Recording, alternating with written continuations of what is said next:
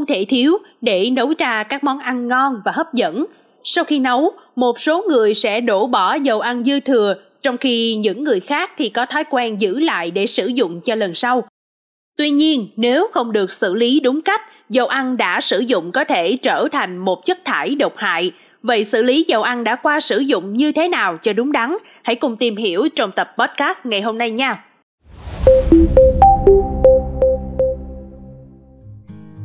Ở một số quốc gia, việc xử lý dầu ăn thừa được khuyến khích nhằm giảm thiểu tác động đến môi trường. Tuy nhiên thì ở Việt Nam, nhiều bà nội trợ khá lúng túng khi cầm trên tay chảo dầu ăn thừa, nên đổ vô bồn rửa, thùng rác hay là có cách xử lý nào khác.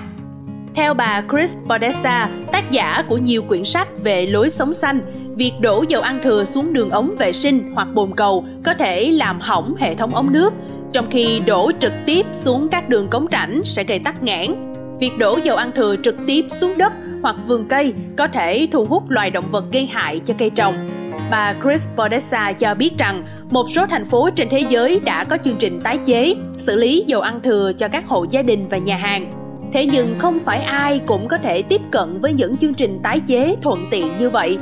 theo cơ quan tái chế ở thành phố San Jose, Mỹ, một trong những nguyên tắc quan trọng nhất để xử lý dầu ăn thừa không phải là đổ chúng vào bồn rửa chén, bồn cầu, đường ống xả nước của gia đình hay cống thoát nước của thành phố. Thay vào đó, chúng ta nên đổ dầu thừa nếu số lượng ít vào túi, chai, lọ, đậy chặt nắp và bỏ vào thùng rác sinh hoạt. Đối với lượng dầu ăn thừa lớn hơn 1 quart, khoảng 0,94 lít ta cũng có thể làm tương tự nhưng bỏ vào thùng chứa chất thải nguy hại thay vì thùng rác ngoài ra cần lưu ý rằng không nên đổ dầu ăn khi còn nóng mà nên chờ đến khi dầu nguội trước khi xử lý Tương tự, cơ quan công ích của thành phố Seattle, Mỹ cũng khuyến cáo nên đổ dầu thừa vào chai, lọ, bình chứa. Nếu đây không phải là mỡ động vật, chúng ta có thể gửi chúng đến một số cơ quan tái chế ở địa phương. Cuối cùng, chúng ta cũng nên tránh đổ các loại sốt có dầu, sốt mayonnaise, các sản phẩm từ sữa như là kem, kem chua vào bồn xả vì chúng có thể làm nghẹt đường ống. Ở thành phố Canberra của Úc đang tập trung vào việc khuyến cáo cộng đồng về cách xử lý dầu ăn đã qua sử dụng. Để giúp người dân xử lý dầu ăn thừa, thành phố đã thiết lập các điểm thu gom miễn phí tại những địa điểm cố định cho những gia đình có số lượng dầu thừa trên 20 lít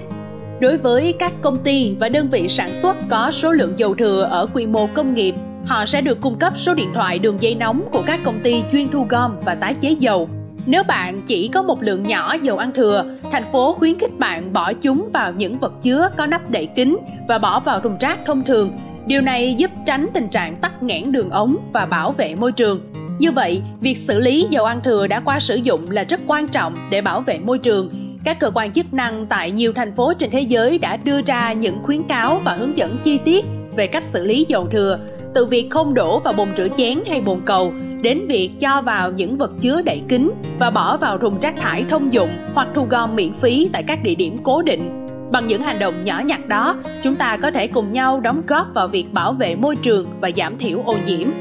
Cảm ơn quý thính giả đã lắng nghe số podcast này. Đừng quên theo dõi để tiếp tục đồng hành cùng với podcast Báo Tuổi Trẻ trong những số phát sóng lần sau. Xin chào tạm biệt và hẹn gặp lại!